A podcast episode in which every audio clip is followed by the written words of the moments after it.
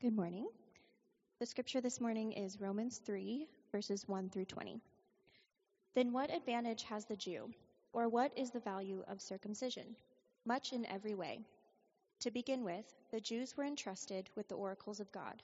What if some were unfaithful? Does their faithlessness nullify the faithfulness of God? By no means.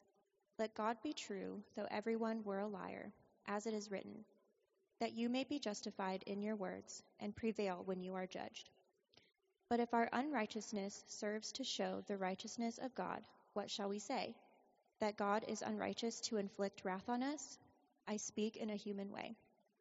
By no means, for then how could God judge the world? But if through my lie God's truth abounds to his glory, why am I still being condemned as a sinner? And why not do evil that good may come? As some people slanderously charge us with saying, their condemnation is just. What then? Are we Jews any better off? No, not at all. For we have already charged that all, both Jews and Greeks, are under sin, as it is written. None is righteous, no, not one. No one understands, no one seeks for God. All have turned aside, together they have become worthless. No one does good, not even one. Their throat is an open grave. They use their tongues to deceive. The venom of asps is under their lips. Their mouth is full of curses and bitterness. Their feet are swift to shed blood. In their paths are ruin and misery. And the way of peace they have not known. There is no fear of God before their eyes. Now we know that whatever the law says, it speaks to those who are under the law, so that every mouth may be stopped, and the whole world may be held accountable to God. For by works of the law, no human being will be justified in his sight, since through the law comes knowledge of sin. This is the very word of God. I was at my neighbor's house and uh, noticed that he was working on a crossword puzzle. I didn't know people actually did those crossword puzzles. But there he was, diligently working through it, and um, Anybody here do crossword puzzles? Really? Okay. Smart people that do crossword puzzles. I get it. Um, why? Because they're not easy. They're challenging. There's um, there's these obstacles that seem impossible to solve, but then you find the right word and it fits. Other kinds of puzzles are like that, right? Just imagine a jigsaw puzzle. People still do jigsaw puzzles. Can you believe it? You pour out that thing, all those pieces go everywhere. It's overwhelming, and yet diligently trying to match up pieces, get them to fit, see the relationships all of us actually are attracted to puzzles in some way. There's something that's, that's quite a draw about trying to solve dilemmas, solve problems. If, if you're into mystery novels, then you like puzzles. Um, it, life is full of all kinds of complexities, mysteries that seem impossible, and then just at the right time, things go together, the problem is solved. This is exciting. We all like puzzles in one way or the other. Puzzles help us see relationships between things that at first maybe don't seem like there is any relationship at all, but when they go together, something beautiful emerges. Something exciting comes before our eyes. When we think about the gospel of Jesus Christ, we actually encounter various puzzles things that don't seem at first to uh, be consistent with one another or go together, but when we see just how they fit, the gospel becomes all the more beautiful. I imagine the Apostle Paul thought somewhat along these lines when he wrote in Romans chapter 1 verse 16, I'm not ashamed of the gospel. Is that the Muellers back there, by the way? Brooke and Garrett I kept looking over here. I'm like, is that? And then when Garrett walked in, like, that is definitely. I thought you guys might be here. So, yeah, welcome back. You staying? You guys moving to back to Oklahoma? Okay. All right. All right. Good to see you guys. It's a little distracted there.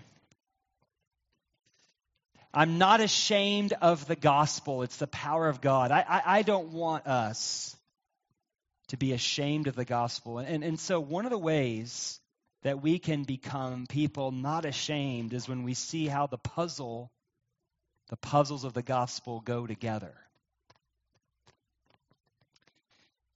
There's a puzzle, there's lots of puzzles when we consider the gospel message, but when we see how the gospel goes together, when we see how God is true to his promise, his promise to save, even though he's never unjust in his promise to deal and punish sin, when we see how these things go together, we won't be ashamed of the gospel. We'll be eager to proclaim it. In the text before us this morning, there are three puzzles, three gospel puzzles that I hope that we can start to see the solution to. I'm calling them the puzzle that, uh, I'm calling these three puzzles, I'm calling these things puzzles because of the relationship between two things that seem to not always go together. And it's the relationship between God and some things. So, in the first case, the relationship between God and his people, it's a puzzle, it's a gospel puzzle. Second, the relationship between God and human sin creates quite a puzzle. And the third puzzle is the relationship between God and his law. So, God and his people, God and human sin, and God and his law. Let's take a look at these gospel puzzles together here in Romans 3. So, as we've come to the third chapter of our study of Romans, we can see that Paul has now to deal with some questions that are raised from what he has said so far. The first question, right here in verse 1 what advantage has the Jew? Or what is the value of circumcision? In other words, what about this relationship between God and his people, the nation of Israel? Now, we ended in chapter 2 just look at the end of the last chapter with the outrageous argument that Paul makes, the outrageous claim that he makes in verses 28 to 29. He said, No one is a Jew who is one merely outwardly. He says, A true Jew is one inwardly. It would seem that in these last two verses of the second chapter, Paul has almost dismissed out of hand the relationship between God and his people, the nation of Israel. So that is the reason that this question is raised in the third chapter. And it's a question I understand that you may not be asking when you ponder the gospel. When we ask, what is the gospel? When you begin to think about it, I understand that many of us probably don't bring up the nation of Israel as part of our understanding of the gospel. Many people today are tempted to conclude, in fact, that the church has replaced Israel in the divine economy and that there's simply no value left in the Jewish ethnicity or history. But notice this is not at all how Paul answers. He says in verse 2 that there is a Jewish advantage. Indeed, look what he says much in every way. Now, at this point, he only gives one example of Israel's advantage. He's going to come back to this issue and address it more thoroughly in Romans chapters 9, 10, and 11. So, Paul has much more to say about this, and it's not incidental to his gospel. But for now, he simply cites here as an example of Jewish privilege the fact that it was the Jews who were entrusted with the oracles of God. Now, when Paul uses that phrase, he certainly has in mind here the entirety of the Old Testament, but in calling them the oracles of God, he's giving to Old Testament history, the Old Testament scriptures, a unique status. He's saying that in the Old Testament, which is largely a story of Israel's ancient history, in the Old Testament, we have the special revelation of God. Though the Old Testament is essentially a story of Israel and God's interaction with them, Paul is saying and calling them the oracles of God that this is also the special revelation of God's great promise to bring salvation to his people and through them to all of creation.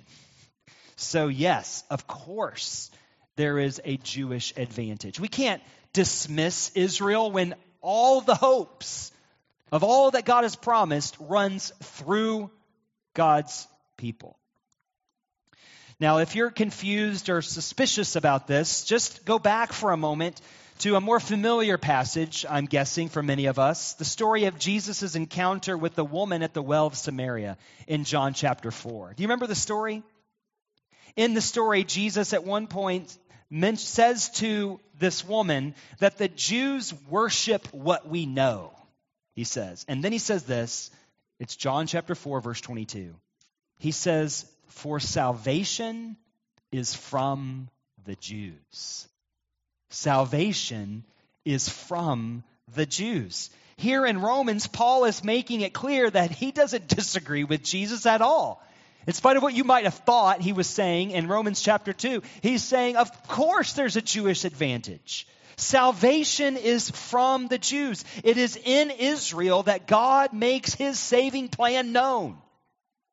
If you want to know what the Bible is all about, you want to know what God's great promise is through the scriptures, you cannot ignore the history of the people of Israel. It is in Israel that the historical matrix of God's saving revelation emerges as one New Testament scholar puts it. So, to be a Jew is to be in the center of the story of redemption. The history of Israel is not just the history of one unique people group on the face of the planet, it's the story of God rescuing and saving all of creation. Because God has promised to bring rescue for, for the world through the nation of Israel through Israel. So we see that this issue is even more important than simply trying to harmonize what Jesus says in John 4 and what Paul has said in Romans chapter 2. If in fact there is no Jewish advantage, then what does this tell us about God's gospel? Throughout the Old Testament, the emphasis has been on Israel as God's chosen people through whom, through whom God will bring blessing to the world. So, if we now just get rid of Israel, can God be trusted? Can the Old Testament scriptures be just ripped out of our Bibles? Or has God broken his promise to Israel and therefore to all of us? You see, the real question when it comes to what about God and his people is simply this Can God himself be trusted? Why trust a God who breaks his promise? So let me make it maybe a little bit more close to home. What if we were to find out that the local church is irrelevant to God's mission in the world? It would not just be a shame for those of us who've invested so much time and money into the church. It would also mean wouldn't it? It would also mean that we would have to read the entire Bible differently if, in fact, the church was insignificant, to God's mission in the world. We would have to conclude as we read our Bibles either that we've been misled by what it tells us about the church or that God has now changed his mind about it. And if so, can we trust our Bibles anymore? Could we even trust God anymore? Do you see the dilemma? The same thing is what Paul is dealing with here in Romans 3. And again, this raises the problem that Paul has highlighted back in chapter 2. What if some were unfaithful? He asks here in verse 3. Israel's story, of course, tells us that this was indeed the case, and this faithlessness is met time after time after time by the righteous judgment of God. Merely being a hearer of the law, not a doer, will not result in justification according to Romans 2:13, but in judgment. Simply being a Jew, a member of God's covenant with Israel, would not spare anyone from God's wrath against sin. So it would seem then that the ongoing problem of faithlessness, of sin in Israel, of their faithlessness toward God, has created a puzzle. It has put God in an awkward position. Think of it.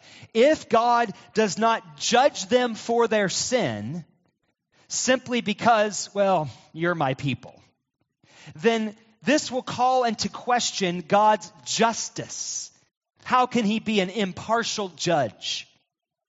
But on the other hand, to punish Israel for their sin will call into question God's faithfulness to his promise to bring salvation to the world through Israel. How can God bring life to the world through a people who have been sentenced to death? Do you see the puzzle? Do you see the puzzle? So it would seem then that the faithlessness of Israel has nullified the faithfulness of God. The two things cannot go together. If Israel is unfaithful, then God is going to end up being unfaithful. Again, if you can't quite feel the weight of that, put the question to the church. If God's promise is, according to Ephesians chapter 3 verse 10, that through the church, God will demonstrate his manifold wisdom if that is true, if God has so attached himself to people who are unfaithful, like Israel, like us, then how will God be seen to be wise when his people are so foolish? It really is a problem. It's the reason, in fact, today, it's one reason at least, that many would simply say, they're good with God, but have no need for the church. You ever heard anybody say that? Not you, because here you are. But you've heard this. It sounds right to so many people. But what about God can you trust if you no longer see any value in the people that He calls the bride of Christ? Just think of it. How can you be good with God when essentially, by saying you're done with the church, you're negating the very place that God says He's going to show His great wisdom. It's like sawing off the branch that you're standing on. And that's why when Paul comes to this puzzle and it creates this tension. And he says, So does the faithlessness of God's people now nullify the faithfulness of God? He answers with the emphatic verse 4 by no means. Exclamation point.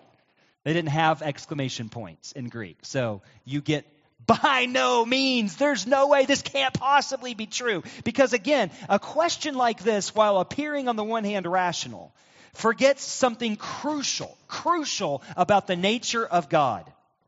God cannot be limited or controlled by that which is outside of himself or his own will. God cannot be limited or controlled by that which is outside of himself or of his will. So God is faithful. God is true, even if, listen, even if nobody believes him.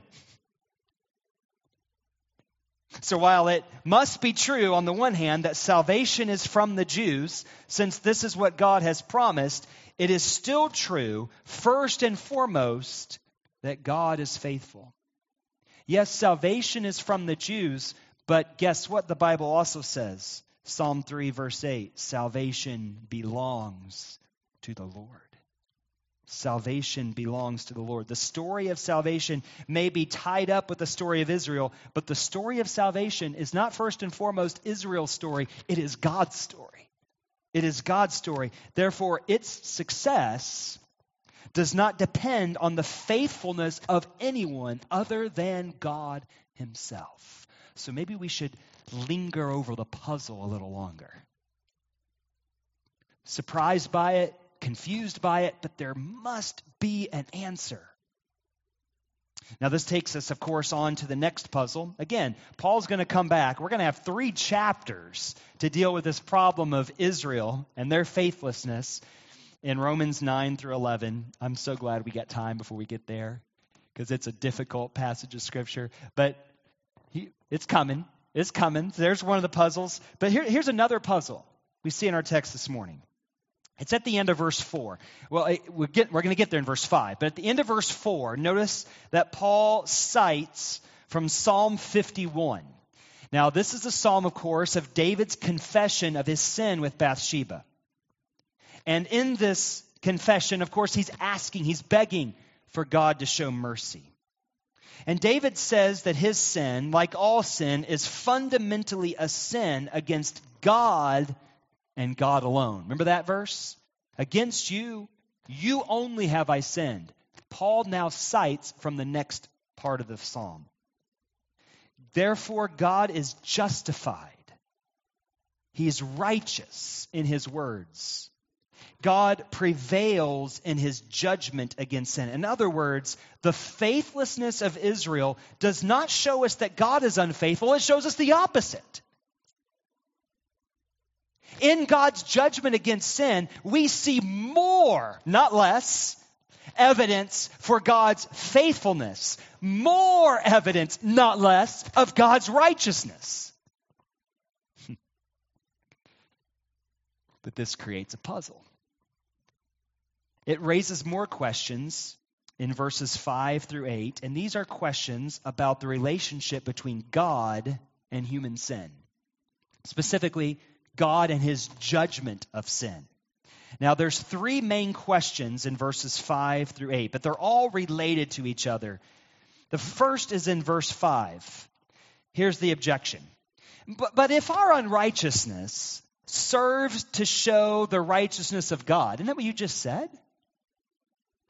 You just said the faithlessness of God's people doesn't minimize the righteousness of God, it shows it even more.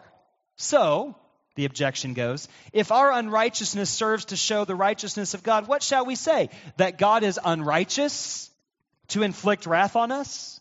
You follow the question? The question is this Let's assume, just for sake of argument, the objector says, okay, Paul, let's assume that if human unrighteousness, in particular the unrighteousness, the faithlessness of his people, does not nullify God's faithfulness. Now, let's just assume that the hypocrisy of the church does not negate the fact that God is going to show his manifold wisdom in the church. Okay, let's let's just take that for a moment. Let's let's assume the argument, assume the point. So if God is shown to be the righteous one because he punishes sin, then can God really be righteous for punishing the things that display his righteousness? Did you follow that? If that's if you're like, "What?" Say that again. Well, if you're puzzled by that, it's probably because it's an obvious self-contradiction. It's a logical fallacy. It's a circular argument. It's something like, well, we need criminals to have criminal justice. So it's unjust to punish criminals. That's the argument. Paul all but apologizes for even giving such an argument the time of day when he says at the end of verse 5, I speak in a human way. This is like your high school teenager who is really good at just arguing. I would not know this by experience at all. I'm just telling you, young parents, that in case this happens to you, Paul says, All right, I hear you. I hear you. It's an astoundingly weak argument. But some people want to use weak arguments like this in their reasoning against God. So, for the second time in our passage, Paul uses the strong negation, by no means. The King James says, God forbid, right? Like, the, no, this is just, that's all you got to say. He rebuts the question by asking rhetorically, For then how could God judge the world? It's just a fundamental certainty of all theology that God, if he exists, is the absolute judge of the universe, or he couldn't be God in any meaningful sense. So you can't take away God's right to punish sin simply because sin manifests his righteousness. It's fundamental to who God is. You got that? All right. The next two questions come together in verses 7 and 8. And though they're related to the first absurd question, these questions are a bit more challenging to resolve. See, you may not have ever reasoned about God like verse 5. You're too sophisticated for that. You, you didn't ever ask that question. But you have almost certainly reasoned like what we read in verses 7 and 8. Or if you haven't, you probably should have. Because if you haven't, you maybe have not grasped the radical gospel of God and His grace. Verse 7. But if through my lie God's truth abounds to his glory, why am I still being condemned as a sinner? In other words, how can God righteously judge anyone for their sin if such sin serves the purpose of magnifying God's glory, specifically the glory of his absolute justice?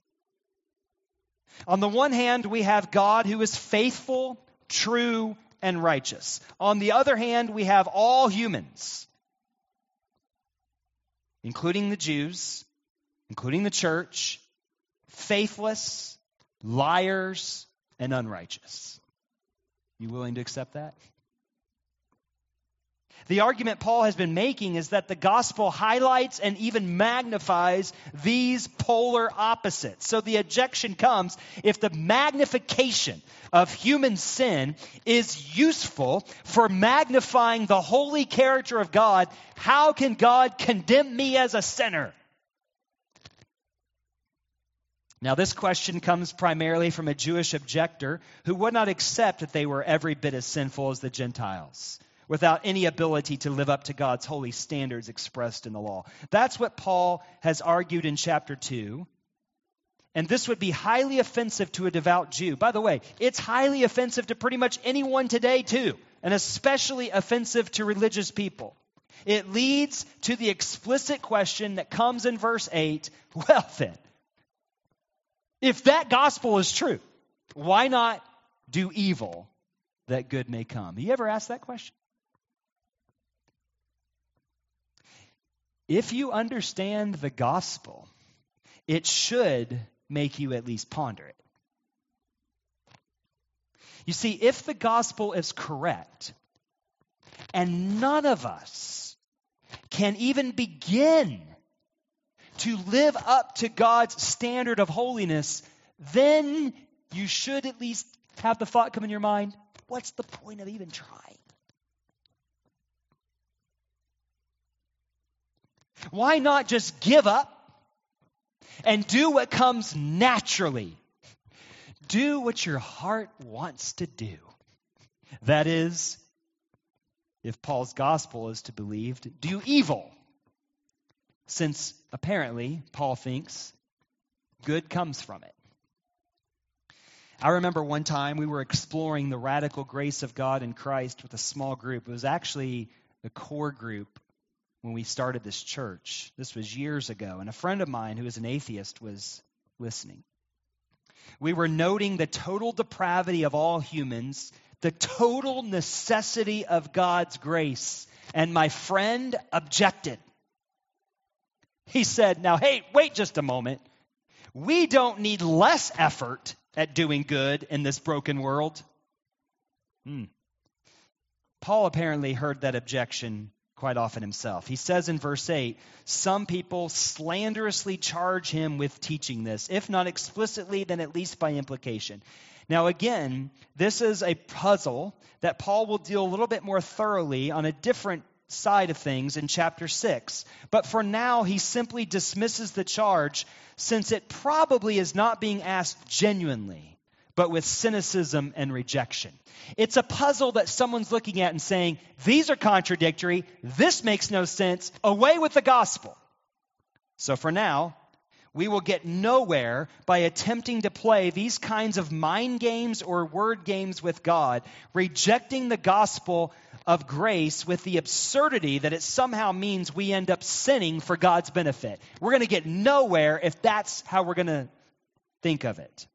But do you see, do you at least see why objections like this are raised? It's because the gospel of grace is so incredibly scandalous. It's gloriously good news, but it's not gloriously good news until it first hits us hard in the nose, right between the eyes. In the gospel, Paul has said, the righteousness of God to save has been made plain. We like that part. But in the gospel, the righteousness of God to judge, what the Bible calls the wrath of God, has also been made, made plain. And you and I don't care so much for that part, especially, especially if we are at zero advantage. Listen, zero advantage over anyone else at escaping God's wrath.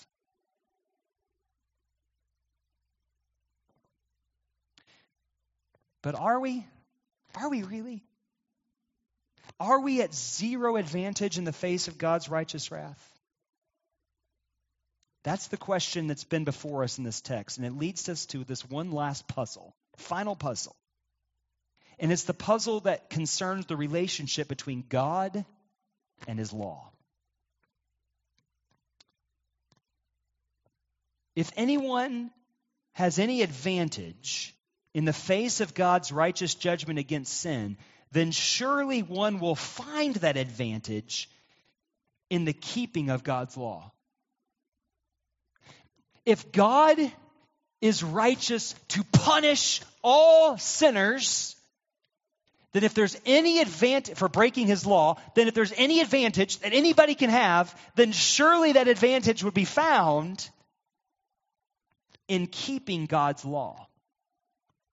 Remember, Paul has said back in chapter 2, verse 13, it's not the hearers of the law who will be justified, but the doers of the law. But now, in Romans 3, 9 through 20, what we read is startling. Startling. It's got to hit you hard on the nose, right between the eyes, or the gospel is just not going to be that amazing to you. So let's look at it. When we look at God's law, what we find is that while it is good, the Bible will say repeatedly that the law of God is good. You can't read the 119th Psalm and not conclude that the law of God is good. It's good. It's very good. But when we, when we look at the law of God, what we find is while it is good, listen to me, it provides zero advantage for anyone when it comes to the righteous wrath of God. Hear me God's laws, God's commands, God's ways are good. They should be studied. They should be pored over. We should delight in them. But if you think for a second that you will find in the law of God the slightest advantage over escaping God's wrath from anyone else in the whole history of humanity, you are seriously wrong. This has been Paul's sustained argument since at least Romans chapter 2 verse 12. And it's a point that we've got to hear and be convicted of repeatedly. You know why? Because most of us probably think we have an advantage, even if it's just marginal. You say, no, no, I, I don't. You, you, no, you probably do. You might be right, but you're probably wrong. Many Jews certainly thought they had an advantage, but Paul denies it outright. Look at verse 9. What then? Are we Jews any better off? And look what he says. No, not at all. Now, wait just a minute. Wait just a minute. Didn't Paul just say in the very first verse of the third chapter? I hope you're reading your Bibles because this should trouble you.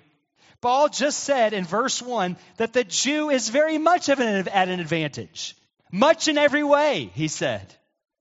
Now it seems that he is saying the exact opposite. So the solution to that little puzzle, puzzle within the puzzle, is probably in our translation.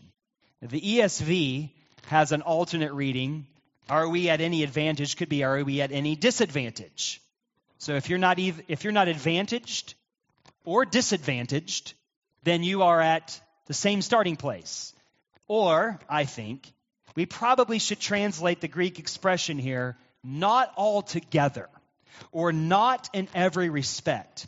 You see, when it comes to the matter of human sinfulness, No one is at any advantage, Paul says, because, look what he says next, we have already charged that all, both Jews and Greeks, are under sin. And then what he does next is he cites from various Old Testament scriptures to prove his point. There is no one who is righteous. Everyone has turned away from God, verses 11 to 14. The evidence is palpable and the violence that's acted out against one another, verses 15 to 17. These two things go together. When God is not feared, one's neighbor is not loved. And where we see violation of human dignity, it is just the outworking of the rejection of God Himself. So, when we look at God's law, what we must see is how guilty we are before Him. This is what Paul says in verse 19. Now we know that whatever the law says, it speaks to those who are under the law, so that every mouth may be stopped and the whole world may be held accountable to God. There's no advantage before God's righteous judgment because our guilt is proven beyond all possibility of doubt. And all of us, all of us, are simply awaiting the sentence, the sentencing and final judgment.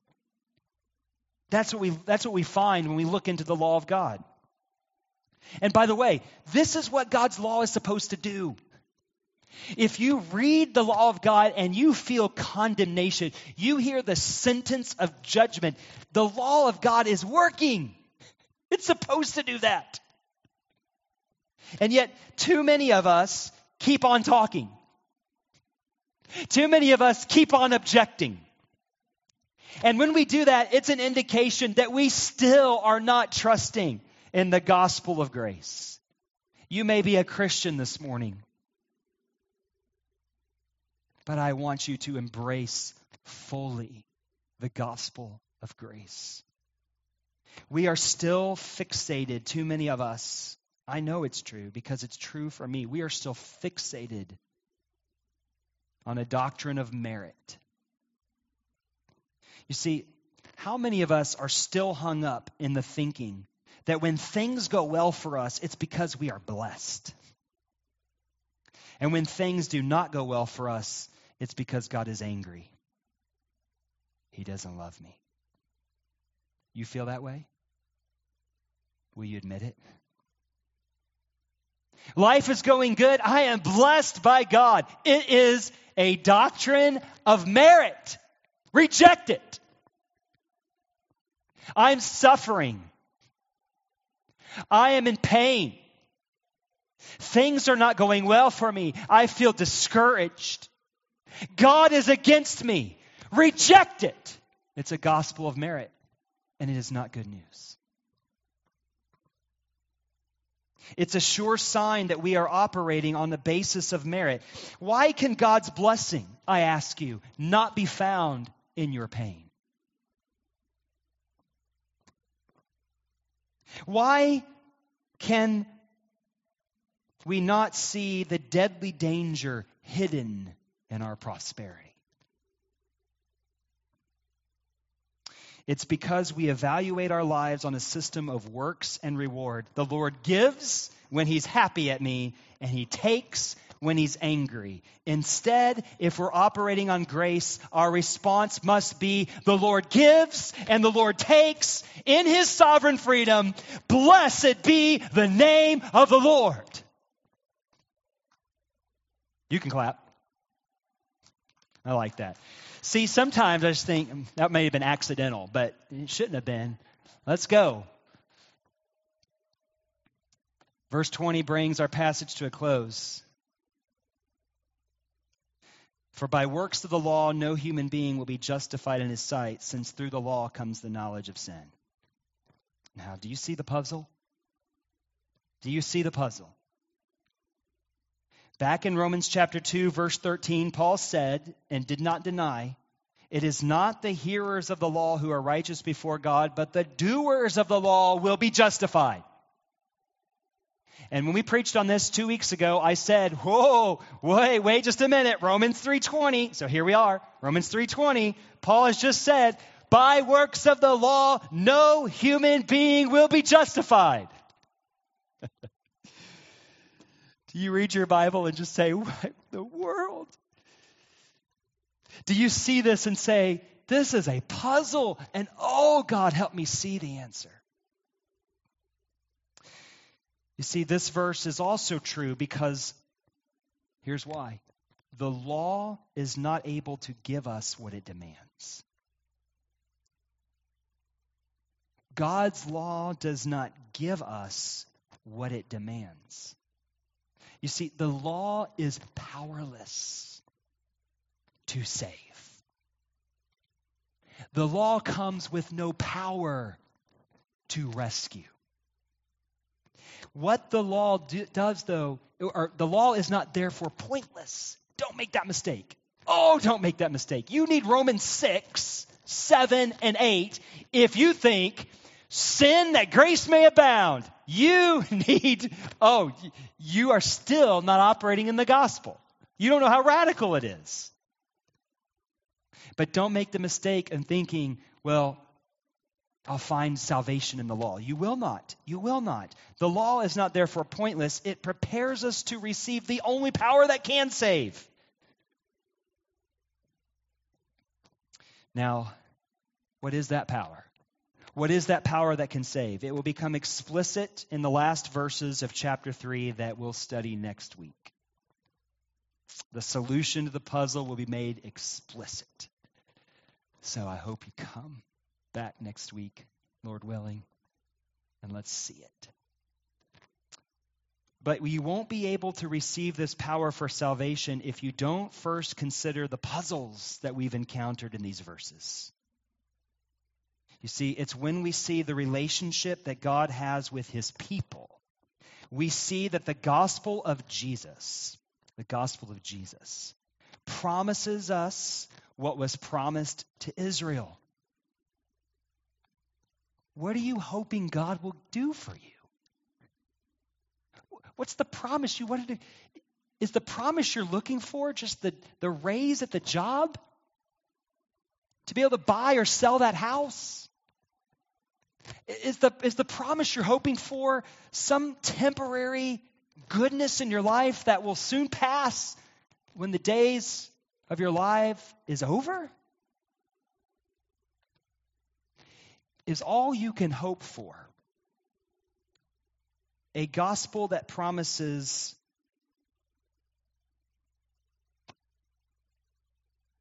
heaven with death still reigning? You see, if you see the relationship between God and his people, you should be hoping for what was promised to Israel, what made Abraham leave his homeland. He was looking for a better city, he was looking for a resurrection from the dead. Yes, heaven, but only because heaven is now on earth we get this gospel all mixed up because we've just eliminated all of God's promises to Israel, which are very much earthly. Let's get it right. And it's when we see the relationship that God has with human sin that we see that Jesus promises to set us free from sin, but that it is precisely in this freedom, in this freedom, that God is most glorified in us, and forever we will sing praise to the Lamb who was slain. Set me free from my human sin. And it's when we see the relationship that God has with His law that we will finally see Jesus is the end of the law, not because He does away with it, but because He fulfills it. And in our union with Him, we find the power to be truly changed into His image. When we put the pieces of the puzzle together, it is Jesus and His gospel that is seen most clearly. And for that, we have to wait till next week. Let's pray together.